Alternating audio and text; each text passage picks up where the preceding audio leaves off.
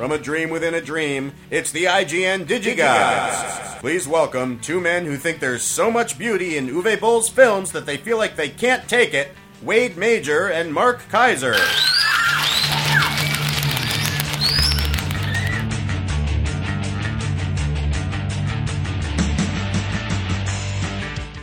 Yeah. So, uh, Mark, we, we need more Vox boxes, so people need to send them in to gods at digigods.com. Just record yourself asking something pithy and wonderful and silly, and we will uh, will be equally silly and uh, answer it. Uh, send us listener mail, gods at digigods.com. We got some of that today too, if we can get to it. We And more outros. and more outros. You need we need we need outros. We need exits. We need a little uh, a little zinger at the end of every show. Please submit suggestions for that. You know, like a good night and good luck, or uh, go screw yourself, or some something like that. Some something sweet and endearing that will make us money. Um, Make us money I don't know. Whatever. in the, the lucrative podcasting industry. It, it you know is lucrative for somebody out there, the people who uh, who make the equipment, basically. Uh, what what wonderful things are going on in the in the world of movies, Mark, right now, other than Lone Ranger just just taking gas, it's already done. It's a done deal. man. Sorry, Lone Ranger. And uh, White House Down that didn't even that that went nowhere. I mean, Yeah, wow. that's too bad. Because I, You like knew you Roland knew Emmerich. that you knew that this summer was going to have a couple of couple of stinkers. Well, every summer is going to have a couple of stinkers from Yeah. now on in. But the but the tent poles, you know, they throw so much money at these things, and uh, ah, man, wow. Well, anyway, Well, yesterday or yesterday, last week, you went Yes. crazy about the Linda Obst book, yes, and I hope you went on uh, the site to check out Wade's the, interview the with interview, uh, uh, the, author. the mid the midweek update, which uh, I still think is a was. I mean, it was just wonderful for me to talk to her. I just had uh, so much fun, and it was so illuminating. So, uh, still highly recommended. Sleepless in Hollywood. Read it. Everything will come into focus for you. Uh, you know, we should get going into this. Mark, we uh, last week we left off talking about uh, classic movies. And there were a bunch that we didn't get to, uh, namely a gigantic stack of uh, Warner Archive titles. Warner Archive has just been going nuts lately, so I want to call people's attention to some of the tremendous titles coming out here. Remember, these are all uh, MOD manufacturer on demand titles. That means they are DVD-Rs. That's a fancy studio way of saying they are not regular uh, mass production DVDs. They are DVD-Rs, so they're a little less stable. But you know what? The quality in some cases uh, is as good, if not better, than what uh, some of these movies had. Some of them which were previously released on uh, commercial grade DVDs. First one is A Guy Named Joe, the Victor Fleming film starring Sp- uh, Spencer Tracy and Irene Dunne. Victor Fleming, of course, famous for both uh, 1939 classic Technicolor films, Wizard of Oz, and uh, the uh, the uh, Gone with the Wind phenomenon. And um, even though Victor Fleming really was one of what like nine guys that Selznick had on uh, Gone with the Wind. oh, sure. It was something. I mean, it was like King Vidor, and you know, it's like everybody had a hand in that movie, but he somehow got the credit for it. Anyway, a guy named Joe. Mark, why is a guy named Joe famous? Because it's about a guy named Joe. No, you know what this is. It's uh, You know Spencer what this Tracy's is. first. It's, Uh, it's about a, it's about a, it's about a pilot who dies in 1944, and, uh, And you know Steven Spielberg remade it. That's right. What he remake it as? uh, always. That's right. He remade it as always, which was uh, Audrey Hepburn's last film. Yeah. That's so sad. Anyway, guy named Joe that was so impressed itself on Spielberg that he remade it. Also features Van Johnson, Lionel Barrymore, and Esther Williams, as well as Barry Nelson, the original television James Bond. Uh, you know what? Uh, who happens to be in this movie along with Ward Bond? How about that? How about Burt Ward? No. Anyway, uh, just a classic old Hollywood melodrama. You definitely want to check that out. It's from Warner Archive collection. Uh, the Power and the Prize with Robert Taylor, Burl Ives, and Elizabeth Mueller, who was supposed to be a big deal at this time and uh, went nowhere. This was a uh, an MGM CinemaScope movie from uh, the, the the golden widescreen era of uh, 1956, right as things were just uh, starting to pop. And um, I, I gotta say, it's it's it's a little schmaltzy. Mary Astor is wonderful in this film. Everybody else is just kind of uh, along for the uh, for the ride.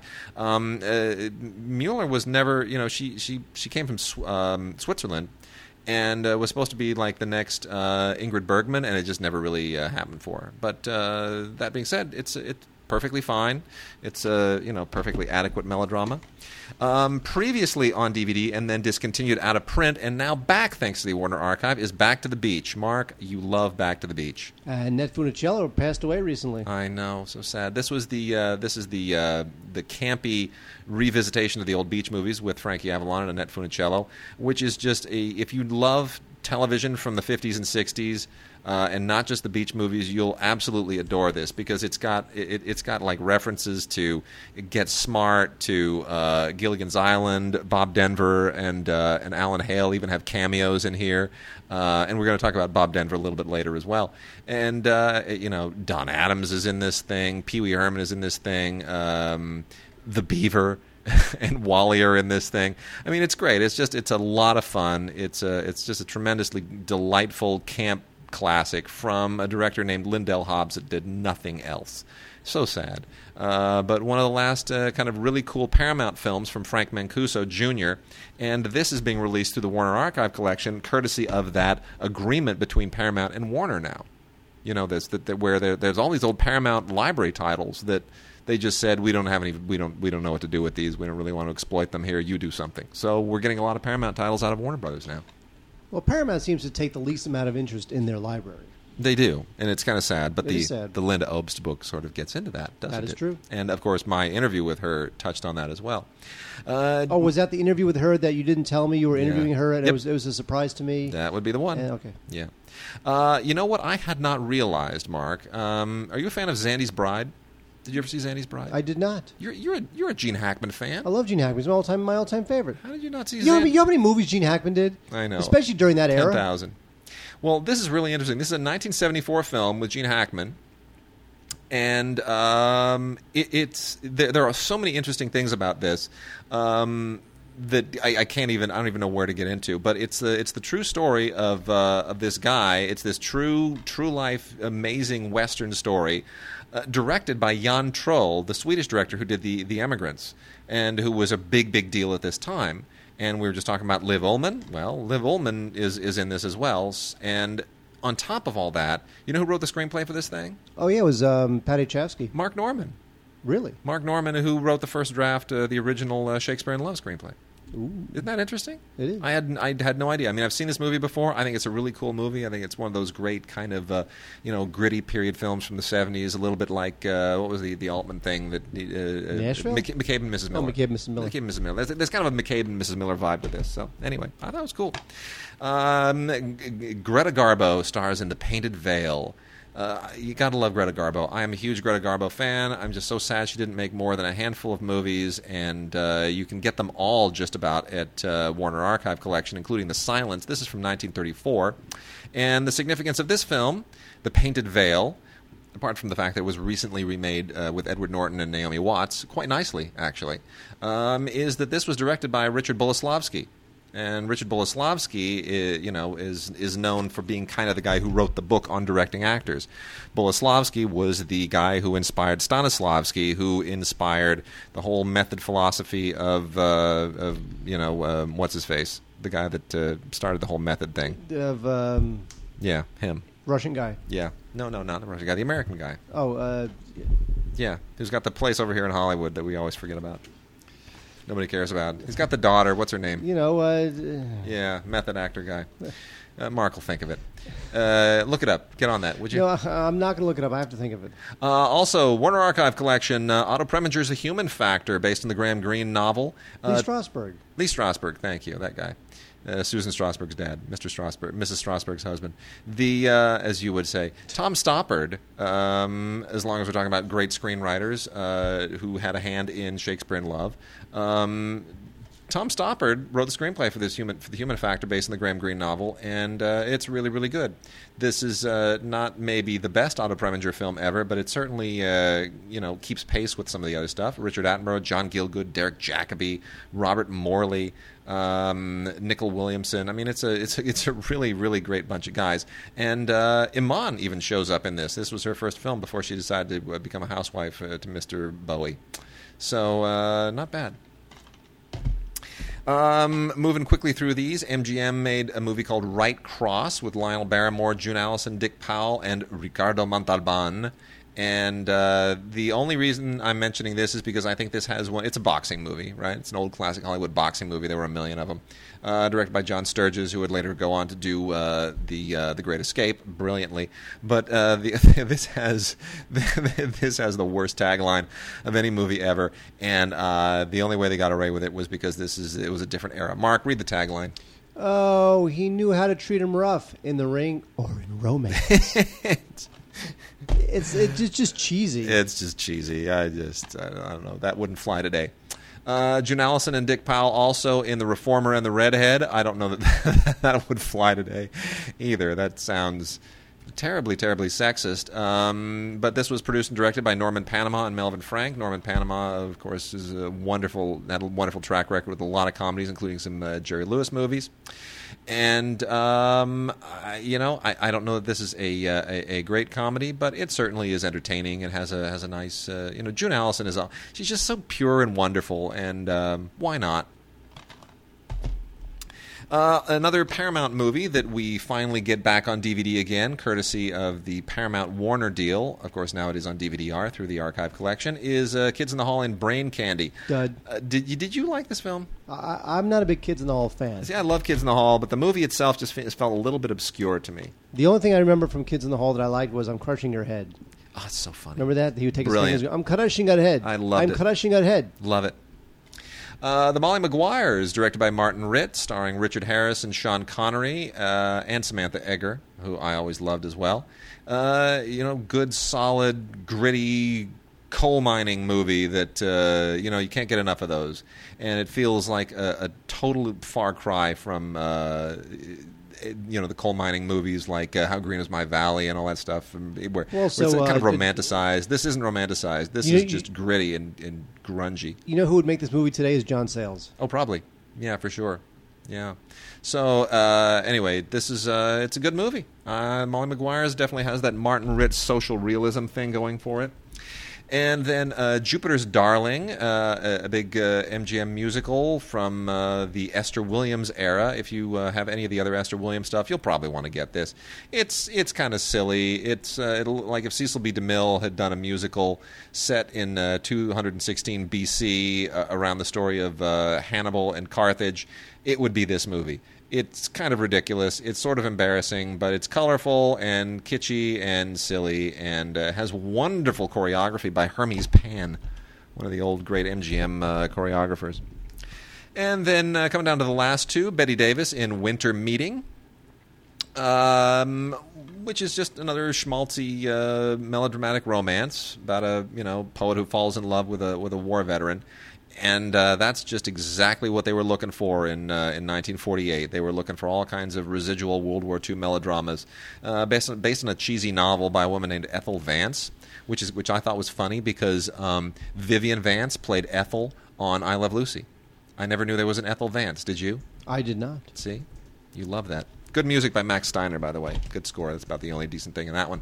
And then another Bette Davis movie, Front Page Woman, which is a little more famous. And I'm kind of surprised that this hasn't been on Blu-ray, to be honest, because it is uh, it is one of the uh, better Bette Davis collaborations with major directors, directed by Michael Curtiz of Casablanca fame. And uh, it's you know it's it's a pretty funny kind of uh, romantic comedy that you would have expected from like the uh, you know Katharine Hepburn and. Uh, uh, Spencer Tracy. It's got that kind of vibe to it, you know, kind of a front page vibe. And uh, in this case, it's front page woman. So uh, they're definitely going for the uh, for the same audience. And Bette Davis is terrific in it. So absolutely wonderful. Uh, Michael Curtiz, really good job. And with that, Mark, tell us about Heavy Traffic. Oh wait, I, I get to talk now. You get to talk now. I'm done with the Warner Archive blurb. Wow. Heavy Traffic from 1973 was uh, written and directed by Ralph uh, Bakshi. This movie was originally given an X rating. Now it's given Ralph an Bakshi, an X. I know. Well, now it's been downgraded to an R. But uh, like all Bakshi films, this is uh, animation. There's also some live action in this too, but um, it's um, it's pretty out there, like all the Bakshi stuff. Uh, I don't know that this is as uh, funny and was not as controversial or groundbreaking as Fritz the Cat, but it's still good stuff if you're a Bakshi completist.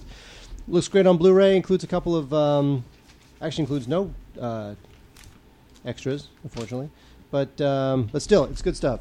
Heavy traffic. This is uh, it's funny because in the movie, you know, they- Bakshi just didn't care. I mean, like the main character in the film is named Michael Corleone. That's awesome. I mean, how can you not love that? But um, yeah, so the animation is very crude, but it's also very dirty.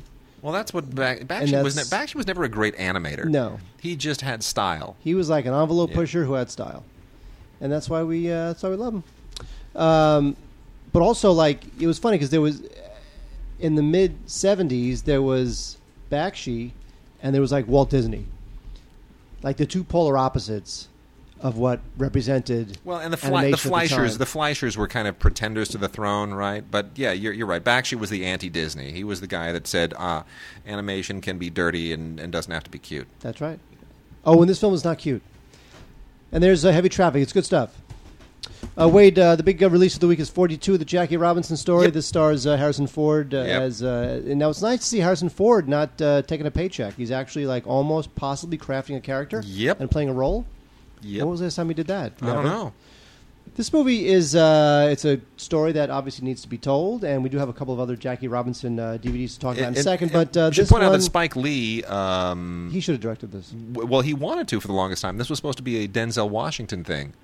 The- the- for the longest time, and he adapted it, and he from some biographies, and he, he put a lot of work into it, and it just never came together. And I don't know how you, I don't know how that doesn't happen, uh, except for the fact that he he kind of tarnished his reputation as a frugal director after he made Malcolm X, and people, and that didn't make money, and everybody kind of thought, well, do we really want to go to that well again, another biopic with these two guys? But that should have happened. Well, it would have been a much different film than what we have, directed by uh, Brian Helgeland. Uh, the Spike Lee one would have been a little more Yeah, how do you- incendiary. incendiary, pointed. This one is incredibly old-fashioned. It is old-fashioned to a fault. Good for Helgeland.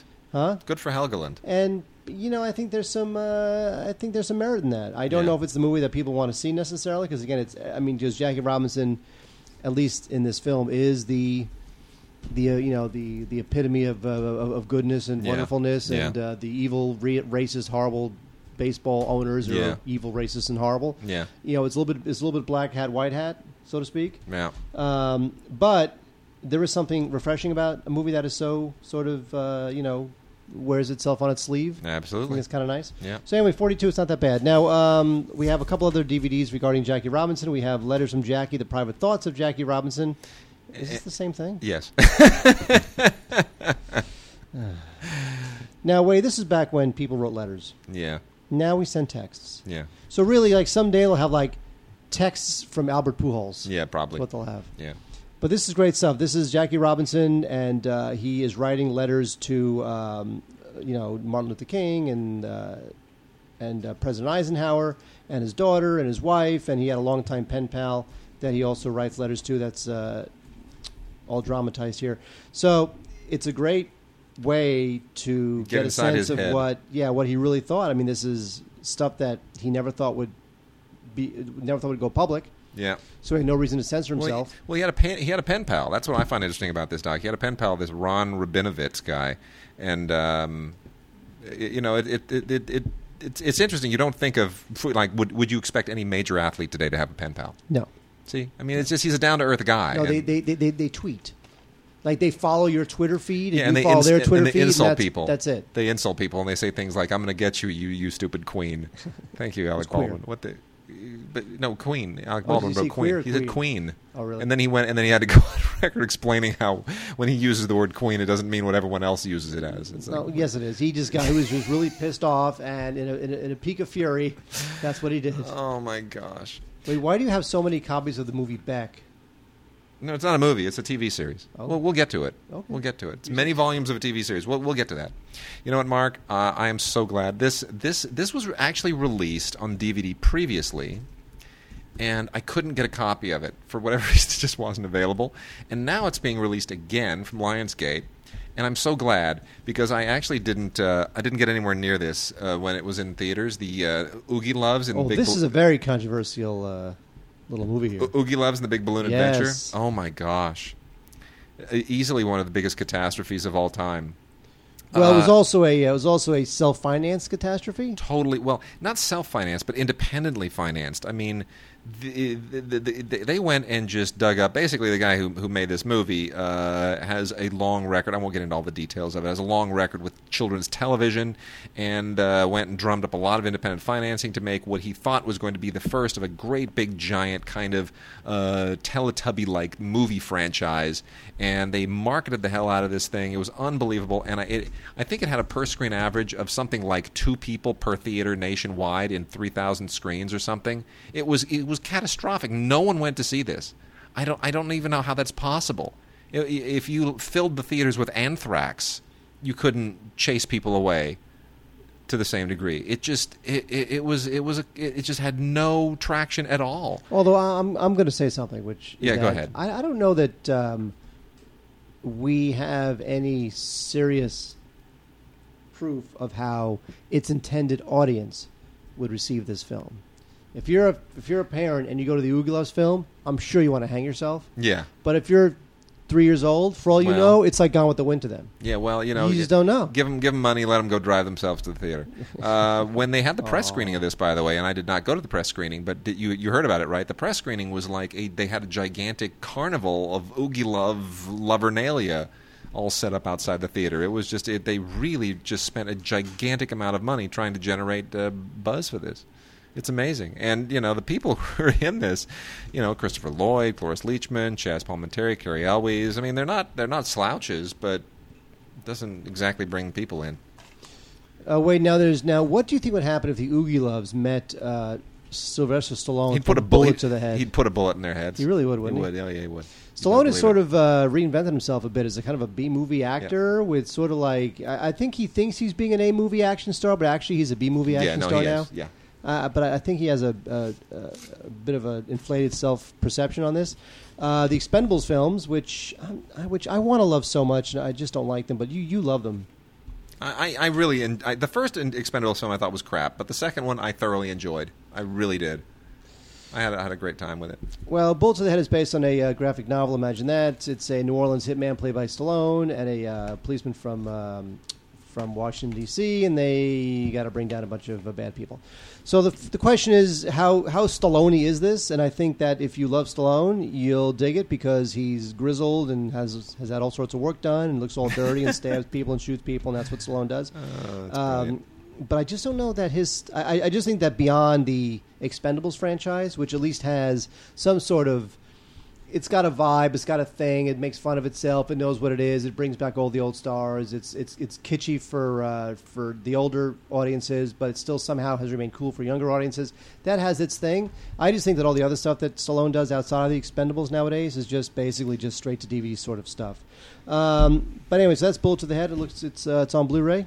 Yeah. If you're digging it, And Erased is a, a, a, very mediocre thriller. I, I don't know why they keep trying to uh, make Aaron Eckhart into a leading man because he isn't. He's a very good actor. He's kind of like uh, falling off the earth a little bit. Well, you know what he, he, he what he should be doing is stuff like what he did in The Dark Knight, right? That's what he should be doing. He's a, he's a good character actor. He's he's good in a particular kind of a part. He just doesn't carry movies very well. Um, my wife could probably tell you a lot more. She produced all of his student films, but um, I think he ate a rabbit. Uh, cooked it out. Li- shot. They shot a rabbit out in the middle of the desert, and he cooked it and ate it on screen or some damn thing. Anyway, um, the Erased is, is kind of a, a mid level thriller. It's kind of it, it doesn't really have a lot of production value behind it, at least not as much as it needs.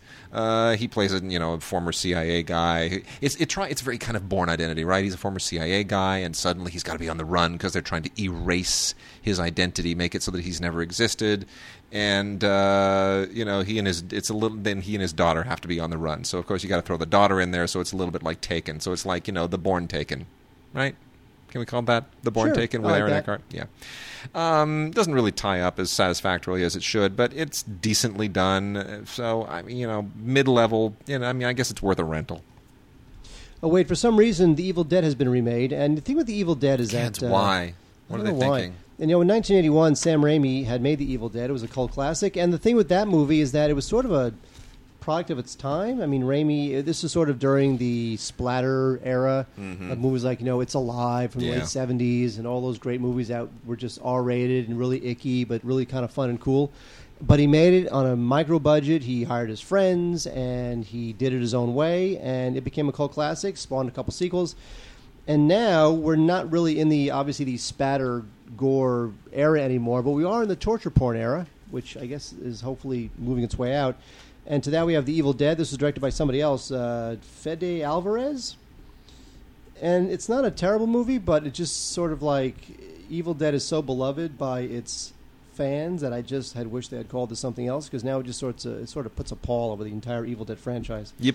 I mean, if Raimi wanted to do it, if he had something new to say, then that's fine. Like George Romero constantly revisits the uh, the Dead series, that's Mhm. fine. But I just think that there's no reason to remake this because the first one was a classic, and this one brings nothing new to it other than more money, which means more blood and more ways to kill people. And I don't think that's really enough to justify remaking it. But uh, go for it if you dig it. If you're an Evil Dead completist. Yeah. You know, uh, Solomon Kane was supposed to be a big new franchise. This was a, a British production uh, starring James Purefoy, who's been trying to be like the next. I don't know the next big British actor for the longest time. You know, he's he's one of those guys who would be in the running to be a, a Bond if he were a little bit more successful as an actor. Uh, James Purefoy, of course, was also starred as the Templar Knight in uh, in uh, Ironclad. That's right, Fred terrific Andrews film, which they did a sequel to, by the way. You know that there's Ironclad two coming out. Yes. Yeah, they just they sold it at Cannes. But uh, I guess Andrew had nothing to do with it. Yeah, he had a li- I mean, he, he? he got a, he got his fee, he got his producer Oh, fee good. for it, so good for him. But uh, anyway, uh, so James Purefoy stars in Solomon Kane, who is, you know, Solomon Kane is a it was is um, kind of a a, a, a, it's a pulp he's a pulp novel figure. You know, he was created by uh, uh, Howard after. Um, uh, Conan the Barbarian, right? Right. So he was he, he kind of came out of the same the same pulp novel uh, tradition, and I guess they thought that they would have a, another Conan the Barbarian thing on their hands. And if we're talking about the more recent Conan the Barbarian, they certainly were right. This film was pilloried; it was savaged. Uh, everybody, nobody was quite sure what they were doing, and and the fact that it kind of felt like a, a less interesting version of Game of Thrones obviously doesn't help. So. Um, I gotta say, it's not as bad as it I'd heard. It really isn't. Uh, the Blu-ray looks perfectly fine. Uh, is, you know, he holds his own. It's a little weird seeing with long hair. I don't think that makes for a, a it makes for a terribly compelling performance. You know, they maybe not the best casting, but absolutely, you know, I think the film is acceptable. If you're if you're a fan of the Solomon Kane, you know, lore, I guess it's it'll work for you. Away the long-awaited sequel to Boondock Saints is here on Blu-ray. Now, for those who don't know the story of Boondock Saints, oh, how do What's we his say name? it? Troy Dickey. What's the guy's name? Troy Duffy Troy was the uh, Duffy. writer and director of Boondock Saints, which Dickey is a film Duffy. from it's uh, the same. film from uh, 1999, and this popularized in a documentary called Overnight. called Overnight, which was all about the hell of being an overnight success. Well, the thing is that Troy Duffy He just got reamed. He, My well, it was a gosh. combination of, of him getting reamed by the then Miramax company, the Weinstein-led Miramax company, and also the fact that, uh, at least as Overnight portrays it, Troy Duffy was a big, gigantic jerk Yeah. who, uh, you know, thought he was like the bee's knees, and in the end, he was just another guy ready to be just steamrolled by Harvey Weinstein. So, Boondock Saints winds up getting released by like you know, I think it was like I'm not sure who actually wound up distributing. I think it was Franchise Pictures, but I'm not really sure. Yeah. But um, winds up getting released in like you know five theaters in 1999, and it was kind of a dud. But the thing is that it developed a cult following, and overnight, of course, made people curious about it. So this is in 1999. The movie was released in five theaters in that year. It bombed, got a cult following, and now finally we have the sequel, The Boondock Saints 2, All Saints Because they needed a sequel. Well, I'm sure this is. I'm sure Troy Duffy wanted to get this thing Just- made. he- He, he- he had to get off his chest. Yeah, he had to. He has. Well, he's got to. He's, he's still trying to get a career going. I mean, he's only directed two movies: The. Boondock Saints and The Boondock Saints, Two. That's I know. it. I know. You know. And He's- the thing is that now he's just overnight didn't help his reputation as being just a toxic, No, kind of a jerk. Yeah. And the fact is that there's a million guys who make these sorts of movies, lots of blood and Look, if, Vic, if and- Victor Salva can keep making movies, then Troy Duffy ought to get a shot. Well, um, th- th- there's so much straight to DVD stuff that I'm sure he could be doing, but um, who wants to work with a guy like that? You know, the guy's just True. poison right now. So, but you know, Boondock Saints Two is, isn't a horrible film. It's just, uh, it just, I, and I'm sure it will develop some of the cult following that the original had enjoyed. But still, I, I just, The Boondock Saints is not a great film. This is definitely not a great film. And Troy Duffy is not a great filmmaker. If nothing else, he knows how to copy the directors who do these things better. Yeah, You know, and I don't think that's really enough to recommend him. But you're right. I mean, uh, there's no reason why this guy can't be making, uh, you know, straight to DVD Cuba Gooding Jr. movies. Exactly. And uh, one more before we get into our Vox box. Um, no, no, not yet. No, not yet. Uh, really great British indie called Wild Bill by a director named Dexter Fletcher. Cool name, right? Dexter Fletcher. Doesn't that sound like a guy who he like he should either be doing your taxes or uh, you know throwing a hit on your ex-wife? And it, it's like either one, right? Dexter Fletcher. Okay, maybe not. Anyway, this is a, uh, one of those great British gangster films, and uh, it stars, believe it or not, Charlie Creed Miles, all all grown up and and looking kind of gruff and really good. And uh, the idea here is pretty simple one. We've seen it a million times, but it's just done so, so well. And it's written really well and it's acted really well. He's a guy, he comes out of prison. He's got a couple of kids to take care of, his two sons who are 11 and 15 years old.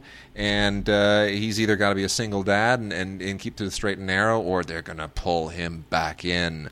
And uh, you know, it's it's that old ex-con dilemma, right? You know, how do I get out and uh, lead a straight life when all of my uh, my old mates who are still knee deep in the in the muck want to uh, you know drag me back in and you know force me back into the illicit lifestyle? And uh, we've seen it a million times. We all kind of know the trajectory. We all know the dilemma. But I'll tell you, the acting's really good. The writing is sharp. And it's a fun film to watch. That's from Flatiron Films, which is a division of Cinedigm. Again, the new uh, empire of Chris McGurk, formerly of Overture, at whose house and party you embarrassed yourself in front of Dustin Hoffman. I told that story last week. I know. I just, li- I just like backing my way into it. Any opportunity I get to back my way into a Chris McGurk reference to that party, I always do. Hi, Mr. Hoffman. I, I love your movies. And I grew up on you. I like you. All right. You, you were Tootsie and a tomato. you were tomato. All right, uh, Mark. Let's cl- let's clean up some of the uh, some of the old classic movie stuff that we still have sitting here from uh, from last week. M- ta- tell us why you love Mario Bava. Well, first of all, you said classic movies that we love, and, and then you say Mario Bava? That makes no sense to me. Mario Bava was an Italian director. He wrote a bunch of uh, Giallo Giallo films, which is like Italian horror. And uh, the one thing about um, Bava is that he did employ Boris, Boris Karloff on occasion, and you got to love that. He's Boris Karloff. The first is Black Sabbath, and that's on Blu-ray and uh, DVD. I have to say that uh, I'm not a fan of this film because I'm not really a fan of um, Mario Bava. But um, in fact, the only thing to come from this movie is the name of the band. Okay, fine. Exactly. Anyway, so Black Sabbath is from uh, what, what what year is this from? Anyway, oh, this is from 1963, and it's Yeah. uh, here's the thing: it's a triptych. There are three individual horror stories in this movie, and uh, so that means that if you don't like one, there's another one coming. And it turns out I don't like either.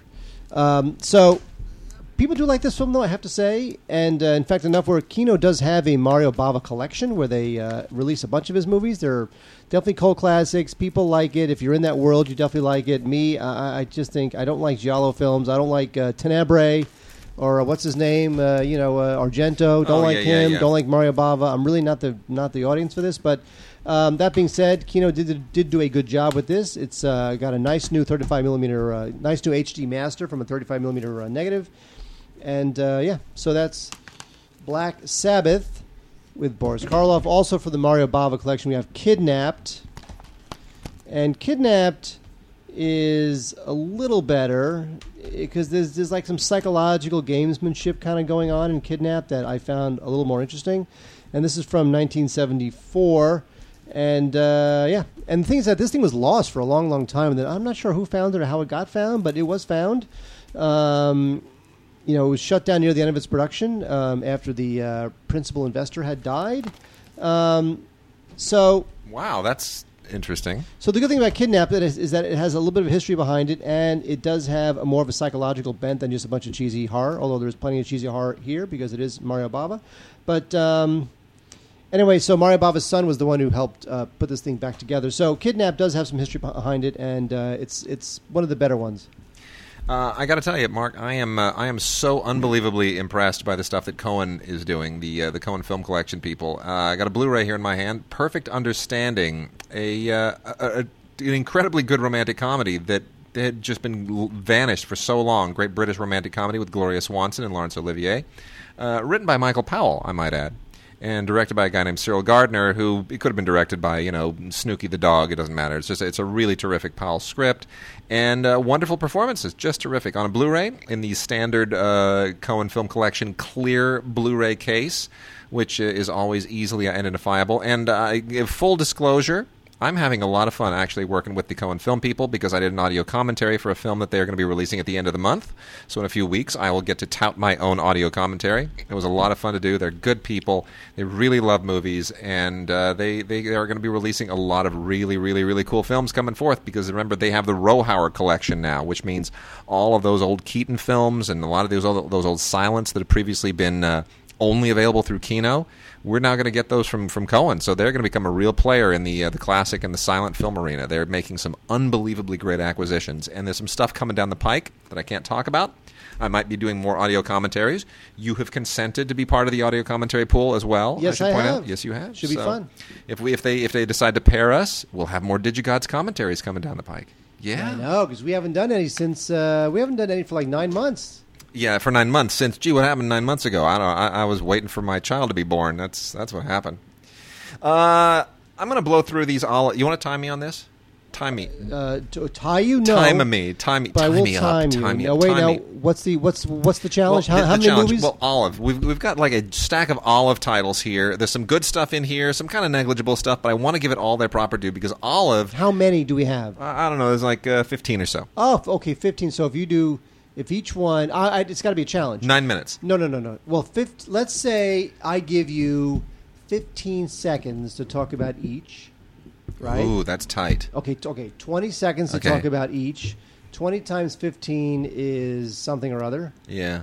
I don't know what twenty times fifteen is. 20 times 15 is is is is is, is uh, Wait, uh, hang I don't on, know. hang on, wait, hang on. Don't stop the recording. What? Twenty times twenty. Eight, 12. We're so pathetic. is Twenty three- times fifteen is three hundred.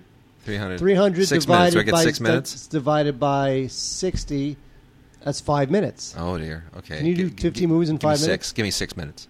Give me six minutes. Let's see if I can do this. Okay, I'm setting the timer and it's going to it will the iPhone timer will audibly go off if you don't if you don't nail this. Okay. You ready? That's not ready. I'm Three, two, go. All right, we got you know, of course, Olive, who has been re- uh, cover- re- acquiring a lot of uh, Paramount titles, uh, licensing a lot of old Paramount stuff, especially old John Wayne movies. Got three here. Uh, they're all middling Wayne movies, uh, no classics, but uh, no no stinkers either. In Old California, Lady from Louisiana, and Dark Command.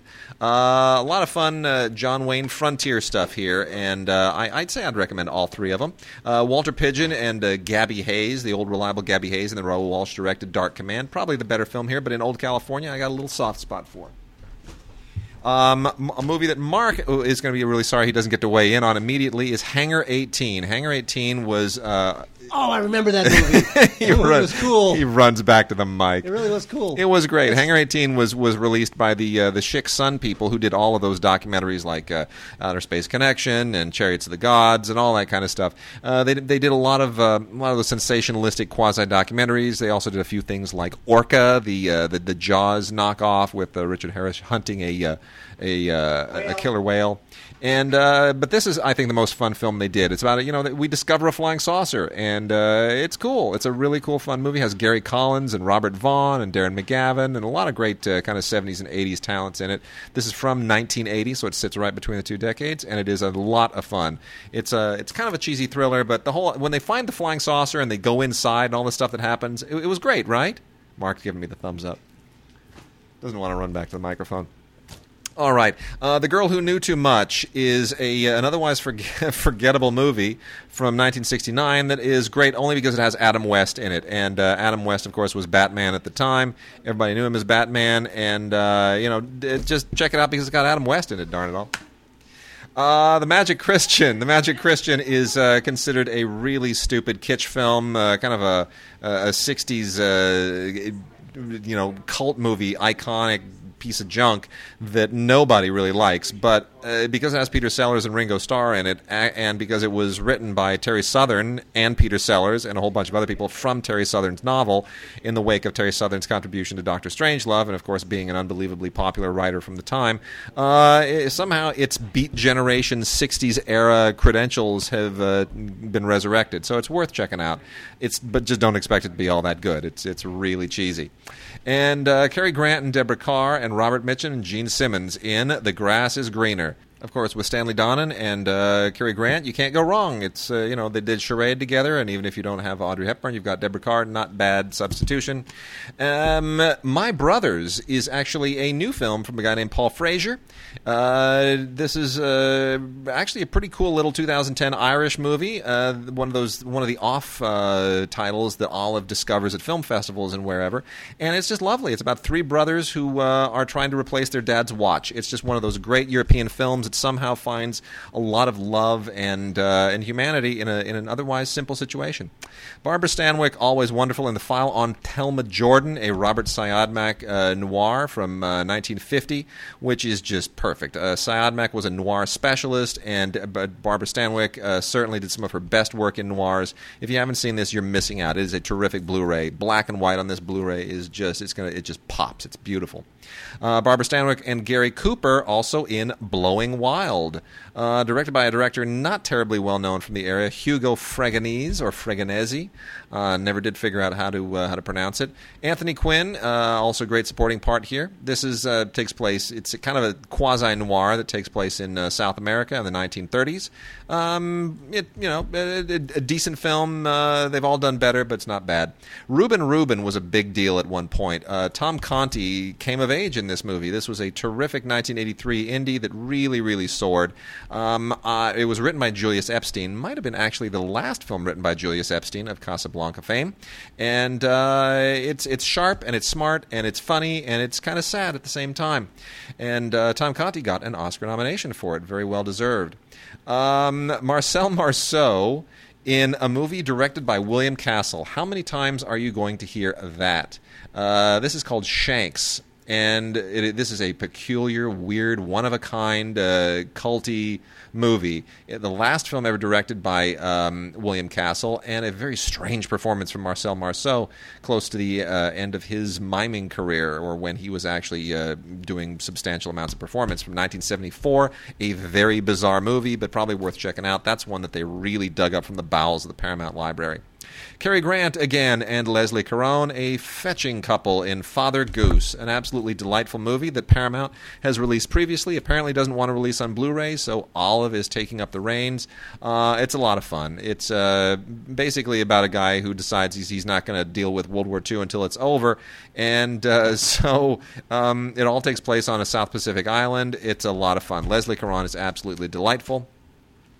Uh, not to be confused with the aforementioned Shank is Burt Reynolds in Shark, which uh, is a bizarre Samuel Fuller movie, uh, one of the one of the campier Samuel Fuller movies from 1969. Um, that just uh oh, am, am I over? You're done. Oh man, Oh, oh that sucks. Oh that sucks. Well, Okay, like yeah, give me give me two minutes of overtime. Ooh, two minutes. Two minutes of overtime. I'll get through the rest of them. Uh, anyway, Burt Reynolds is American Gun Runner, uh, but it, it, it's it's a it's a pretty silly movie. Uh, Crash Out has some tremendous performances in it. This is from 1955, directed by a guy named Lewis Foster, who was another kind of workmanlike guy at the time. Has William Bendix and Arthur Kennedy in it. Arthur Kennedy, of course, uh, famous as playing the photographer uh, Bentley in uh, Lawrence of Arabia and um, uh, Jackson Bentley, and it's about a con- bunch of convicts who are uh, trying to avoid being caught, and it's it's pretty rivetingly done. I'm I'm surprised it uh, hasn't gotten more traction. So that's another one from the bowels of the Paramount Library. Um, uh, let's see here. Uh, One Touch of Venus with Robert Walker and Ava Gardner.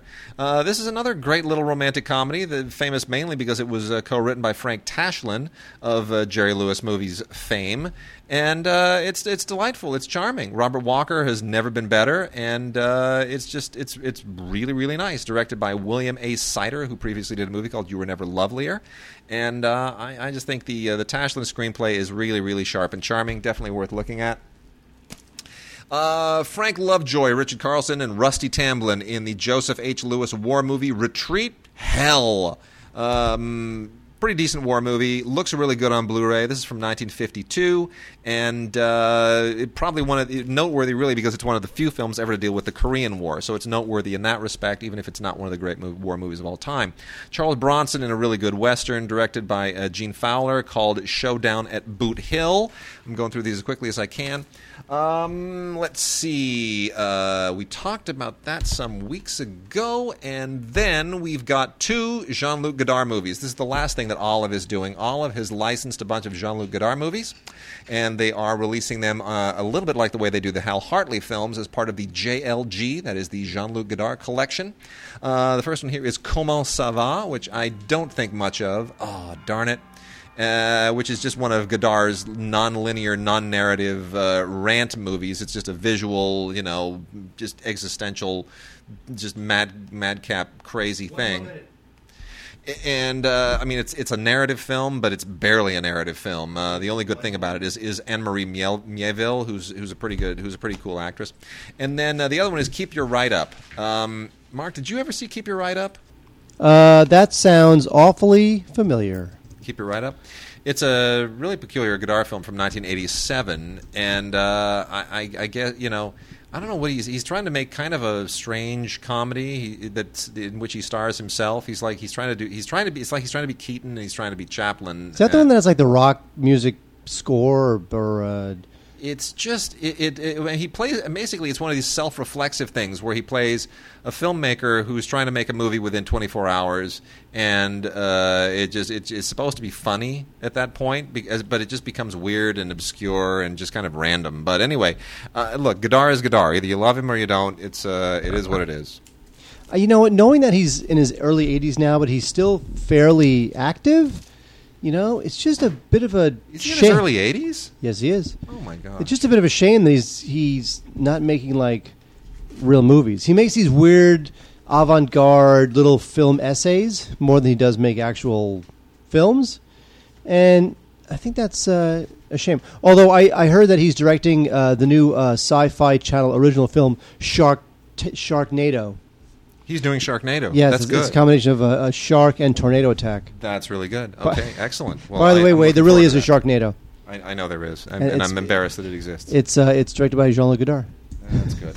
Imagine All right. Jean-Luc Godard brings you Sharknado. Oh. Awesome. right, uh, we- we got television. We got television to do now. So We uh, do. we It's got about television. time. Yay! So let's a lot, of, a lot of, lot of classic TV this week, um, and very little time left in which to do it because I just blew through too much time doing all the uh, all the old old Yes, stuff. you But did. We're gonna do as much as we can. So, uh, Mark, um, that's not old TV. That's TV that I don't particularly care for. I don't get. So, why don't you explain to me that that peculiar Cartoon Network? Well, a lot of people do get regular show Wade because regular show won an Emmy for outstanding animated program, so a lot of people do like it. Um, you know, the thing with this show, the, thing that the regular show people do well, or what the one thing they understand, is that if the adults don't hear some jokes that cater to them, knowing that the kids will never understand it, then there's a much better chance that the adults will sign on because Okay. really the the animation is crude and a little ridiculous, and that's what kids will like. But the dialogue, you've got to have some adult jokes in the dialogue because otherwise, you know, if the parents don't like it, uh, you know, they'll be less inclined to buy all the toys and T-shirts and whatnot. So this movie, uh, this movie, this show definitely has that. Now, regular show on Blu-ray. This is the first and second seasons. They're piling together on one. There's like 40 episodes in this thing, um, and a bunch of special features too, uh, including commentaries for all 40 episodes. So people do like this show. I, I have to say that I don't know that this ever got the traction of you know some of the other popular kid shows of the day. But it is something that people dig, especially if, if you have kids of that age. Wade, I believe your daughter is a little young for yes, regular show. Yes, she is. Now, is your daughter uh, too young for Unforgettable? Oh, definitely, Now, uh, Unforgettable and always will be. is uh, another one of those cop procedural shows. NYPD cop consults on a homicide case and blah blah blah. I just think these shows are a dime a dozen. The only thing, the only thing with this show is that the cop is really hot, just like in real life. She's played by um, Poppy Montgomery, who was a had a blip as a movie actress and never really happened. But uh, so now she's uh, doing this show, which I think is on CBS. But um, I have to say that uh, this is just a, not a good show because it just seems like just another one of those shows where like the super hot leather clad hot detective solves crimes in the big city. Like it's enough Well, already. you, you know it's not like that, Mark? uh, Star Wars. Sweet, nostalgic 1959 classic CBS television show the many loves of Dobie Gillis, which uh, ran for four years and which is available now in a complete series box set from Shout Factory. Yay, Shout Factory! Shout out for Shout. Uh, this is 147 episodes on 21 DVDs, and if you love classic TV, you got to get it. Uh, Dobie Gillis basically starred. uh, Well, it's based on short stories. Did you know that? I never knew that. Dobie Gillis was based on short on a short story collection from uh, Max Shulman. I'm not even. I don't even know who Max Shulman was, but he was a guy, I guess, a big humorist in the 1950s, He was probably Jewish. probably. With a name like Max Shulman, yes, I would think so. uh, he's certainly not Swedish. Anyway, um, not that there aren't Swedish Jews, of course. You know, they just aren't named Max Shulman. Just get your foot out of your mouth move on. Anyway, Nothing to see here. So Dwayne Hickman, who was something of a minor celebrity at the time, was the star of the show, and uh, Bob Denver of future Gilligan's Island fame played his beatnik buddy, his totally lazy bum, uh, loaf around uh, beatnik buddy. With an even better name than Gilligan, and Gilligan never had a last name, which is Gilligan. But um, his name here is Maynard G. Krebs. I love that, Maynard Krebs. Anyway, uh, Bob Denver actually did more episodes of Dobie Gillis than he did of Gilligan's Island, and yet he's famous for Gilligan. That's his, his famous incarnation. Well, because But- that show has endured. Yeah, Whereas. Dobie Well, Gillis has not. and Dobie Gillis should. I hope people rediscover it here. The idea is very simple. You know, uh, Dobie just wants to find a great girl, and you know, it's, it was a, in, an easier time, a gentler time. It was a sweeter, more innocent time, so you could kind of get away with that in the late '60s. But by 1963, which is around when the time the show was finishing its its run, it's you know, uh, you're you're getting into a kind of a rougher period. I mean, you're getting it. you know, Kennedy assassination, Vietnam starting to boil over, uh, the civil rights movement, you know, uh, segregation, race wars, civil rights uh, act. I mean, all of these kinds of things are suddenly in the in, the zeitgeist, and it I think just kind of took the the wind out of shows like Dobie Gillis, which sort of belongs more to the Leave It to Beaver, uh, Ozzie and Harriet era well, this is really respects. this is one of the last of the sort of the Eisenhower era post-war Bingo, exactly. shows. And and you know the thing is that people don't remember is that you know who, who one of the main like kind of like villains of the show was Warren Beatty. Yeah, true. Yeah, I mean it's a He it's played a, Milt. It's a fun show. It's a fun show. People definitely should rediscover it. I think it's easier to appreciate it now than maybe when it was on at the time, and kind of losing uh, favor with the zeitgeist. Uh, the original pilot is on here, uh, or at least footage from it, and uh, you get some bonus episodes from other shows like uh, Love That Bob and the Stu Erwin Show, and uh, even pages from some of the scripts. It's a wonderful, wonderful package. Total of 21 DVDs, 147 episodes. Absolutely fabulous. And Gotta thank, love it. thank goodness they're not releasing it on like you know season sets that'll take forever. Oh no no no! No. Dobie Gillis, the whole deal, all four years, right here, one box set, done. Go get it. Speaking of uh, one box set, you know, I know, So but speaking of, this is going to take forever. But yeah. no, it's not. I'll, I'll, I'll make this take ten seconds. Uh, season six of Bonanza is on DVD. Normally, they've been releasing these on uh, half season sets, which is really annoying. But now they have they have um, packaged both half season sets together and called it the official six season value pack. Oh please. You know, you know what they're finally realizing that nobody wants to buy half a season of Bonanza, so just put the damn thing on a DVD, I know. one per season. Enough I already. know. Jesus, I, know. I hear you. I hear you. I know you do. Bonanza. Nobody cares about Bonanza. You know, uh, a couple of a couple of classic shows that I want to make mention of very quickly because it's worthwhile. The FBI fifth season, part two and part one uh, in one pack. Uh, thank goodness they decided to do this. This is, uh, you know, the FBI was a good show. Um, I I just don't know if it was uh, good enough to to. I don't know to be even doing as as a DVD-R series from uh, Warner Archive, which is what this is. Um, the FBI had, uh, you know, it was one of those um, uh, Quinn Martin production deals, and it had Efrem Zimbalist Jr. in it, Yeah. and it was sort of it was a very clean procedural. Um, but in this age of really really uh, intense procedurals, I, it it feels dated. It really does. I used to love this show at the time, but now I watch it, and it, it, it even feels dated compared to something like Hawaii Five O, which I, I it feels like you know very very timely apart from all the '60s kitsch in it. So the FBI is out there. The fifth season in two parts that are that are packaged together. You can get it if you want, but nostalgia is really the only reason that, that the show f- kind of stays afloat. And then, more importantly, Mark, the complete first season of How the West Was Won, which is a show that I loved, and I never thought that this would kind of find favor again because this show just kind of went right off the map. Uh, this ran for a number of se- uh, seasons. It originally started as a uh, television movie called The Macahans and it's all about a frontier family in the Old West. It is a huge epic tale with James Arness, formerly of uh, Gunsmoke fame, playing the uh, playing Zeb Macahan, the patriarch of this family, a young Bruce Boxleitner, uh, also in the in the clan. Um, and it's uh, you know it, it, it's really remarkable how this show was able to spin lots of stories that spanned the entire fabric and tapestry of the West. You would have on this show, for example, Zeb would go off and do one thing, and Boxleitner would go off and do another thing, and he'd be wanted, and he'd be a mountain man, and the family's back at the homestead. And you're weaving all these stories together and going to all these different places, and occasionally the family will come back to the same place. But it really tried every week to be this huge, sweeping all American tapestry, and it succeeded. Uh, I've never seen a show that quite did that as effectively, and uh, it was it would at some level I think it was too ambitious for its own good. Um, but boy, this was a really really good show. Eva Marie Saint was on here, um, just such a really really good show, and I'm so happy that it's finally based, uh, finally back out on uh, uh, where people can see it, and one of the best theme songs ever. The theme music for this is amazing. It's amazing. Some of the best theme music you will ever hear. I'm gonna next time we get a season on this, I'm gonna uh, I'm gonna yank it off and I'm gonna use it to open the show. I swear I'll do that. You swear? You swear? Don't threaten me. It's a threat. All right, Wade. We uh, there was a funny um, there was a funny headline in the Onion a couple weeks ago. The headline was USA Network renews burn notice, royal pains, burn collar, covert notice, royal affairs, legal burns which is to say that USA Network has just a bunch of these similar shows that are completely interchangeable and nondescript, and uh, no one really can tell one from the other. And they're all about spies and lawyers in pretty locations, and it's just embarrassing. Well, to that we have Burn Notice season six, and uh, this thing just keeps going, and I don't get it, and I don't care, and there's. Um, I have to say, Renny Harlin directs one of the episodes of this, so there's more action in that one because Renny Harlin obviously is an action director. And Bruce Campbell's in this, which I guess is okay because we talked about um, Evil Dead last week. Was it last week or was it this week? Was it earlier this week or last no, week? last week. Last week. I don't even yeah. remember. Um, anyway, Burn Notice season six. Come on, guys, just stop, stop, stop that already.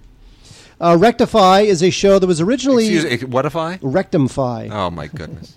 Rectify was originally uh, developed for AMC, but then the Sundance Channel picked it up. I think it was their first original uh, scripted series. This is a pretty good film. It's a film, pretty good show. It's from the producers of Breaking Bad, and it's about a guy who uh, is released from death row after 19 years. He has to go back to his uh, his family and his community, and uh, and he's got to get himself uh, reincorporated into life after spending 19 years on death row for a crime he, I guess, presumably did not commit. So I find the show actually pretty good. I have to say, I have uh, checked it out. Uh, it's on DVD, which is lame. Anchor Bay, why did you do that? It should be on Blu-ray, but uh, it's a good show.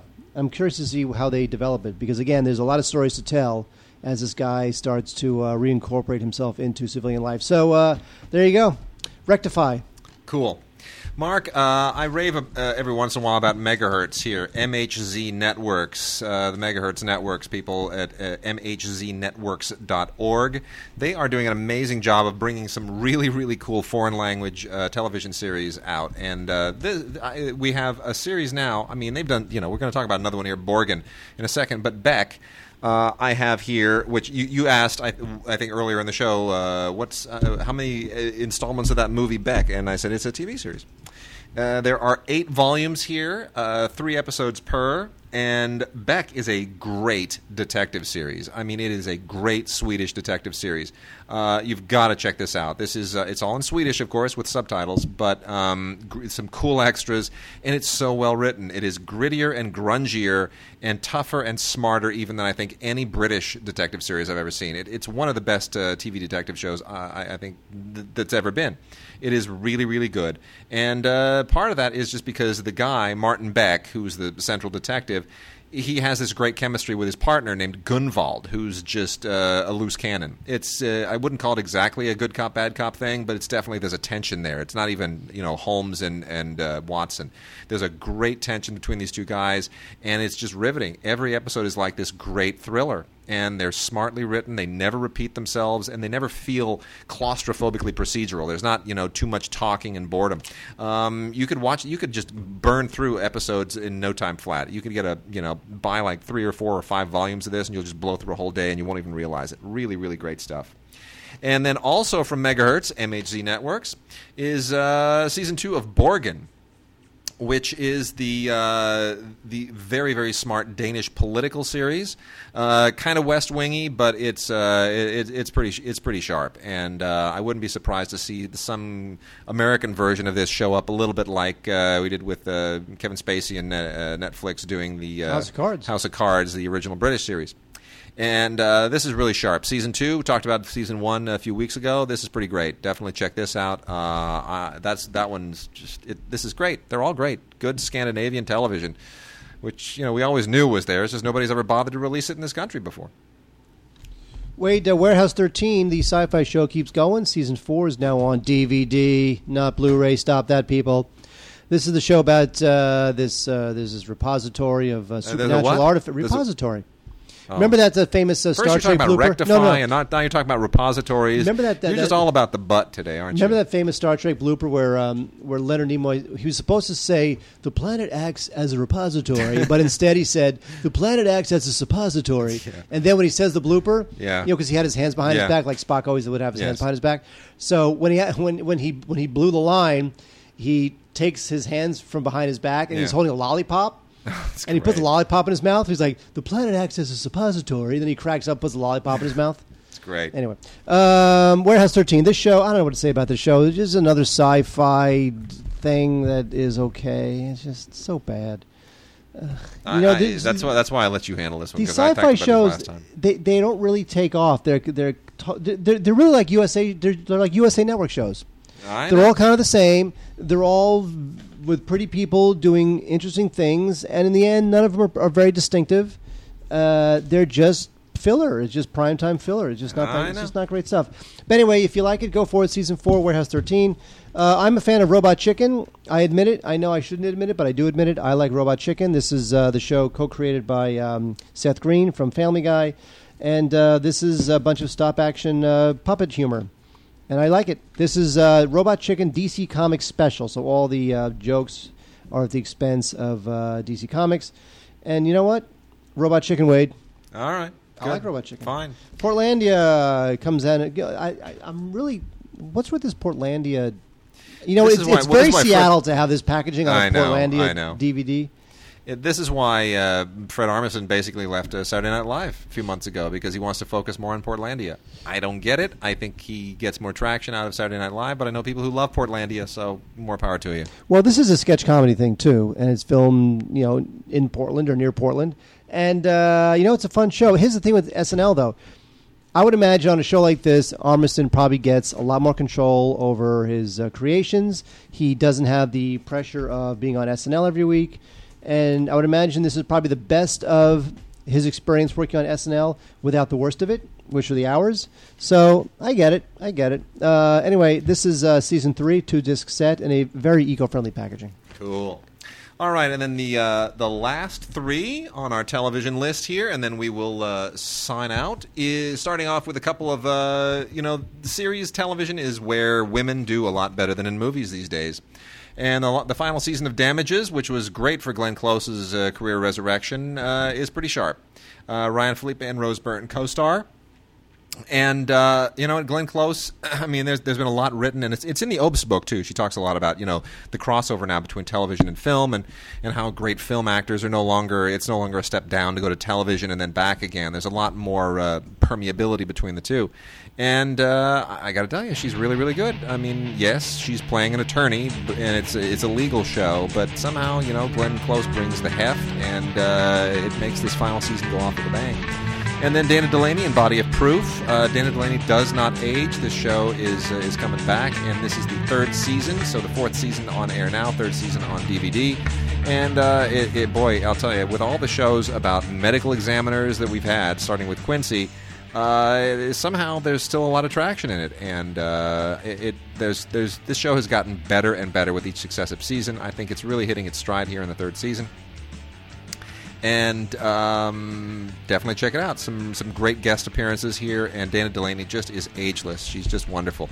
And then lastly, Blu-ray of Killing Lincoln, which is one of the last things that was produced by Ridley and Tony Scott together before Tony Scott went and took a swan dive off the Vincent Thomas Bridge here in Los Angeles for reasons that no one still really understands.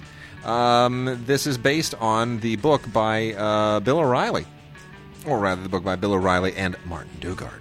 So you you do you do the math and figure out who uh, who did most of the work on the book. I don't know.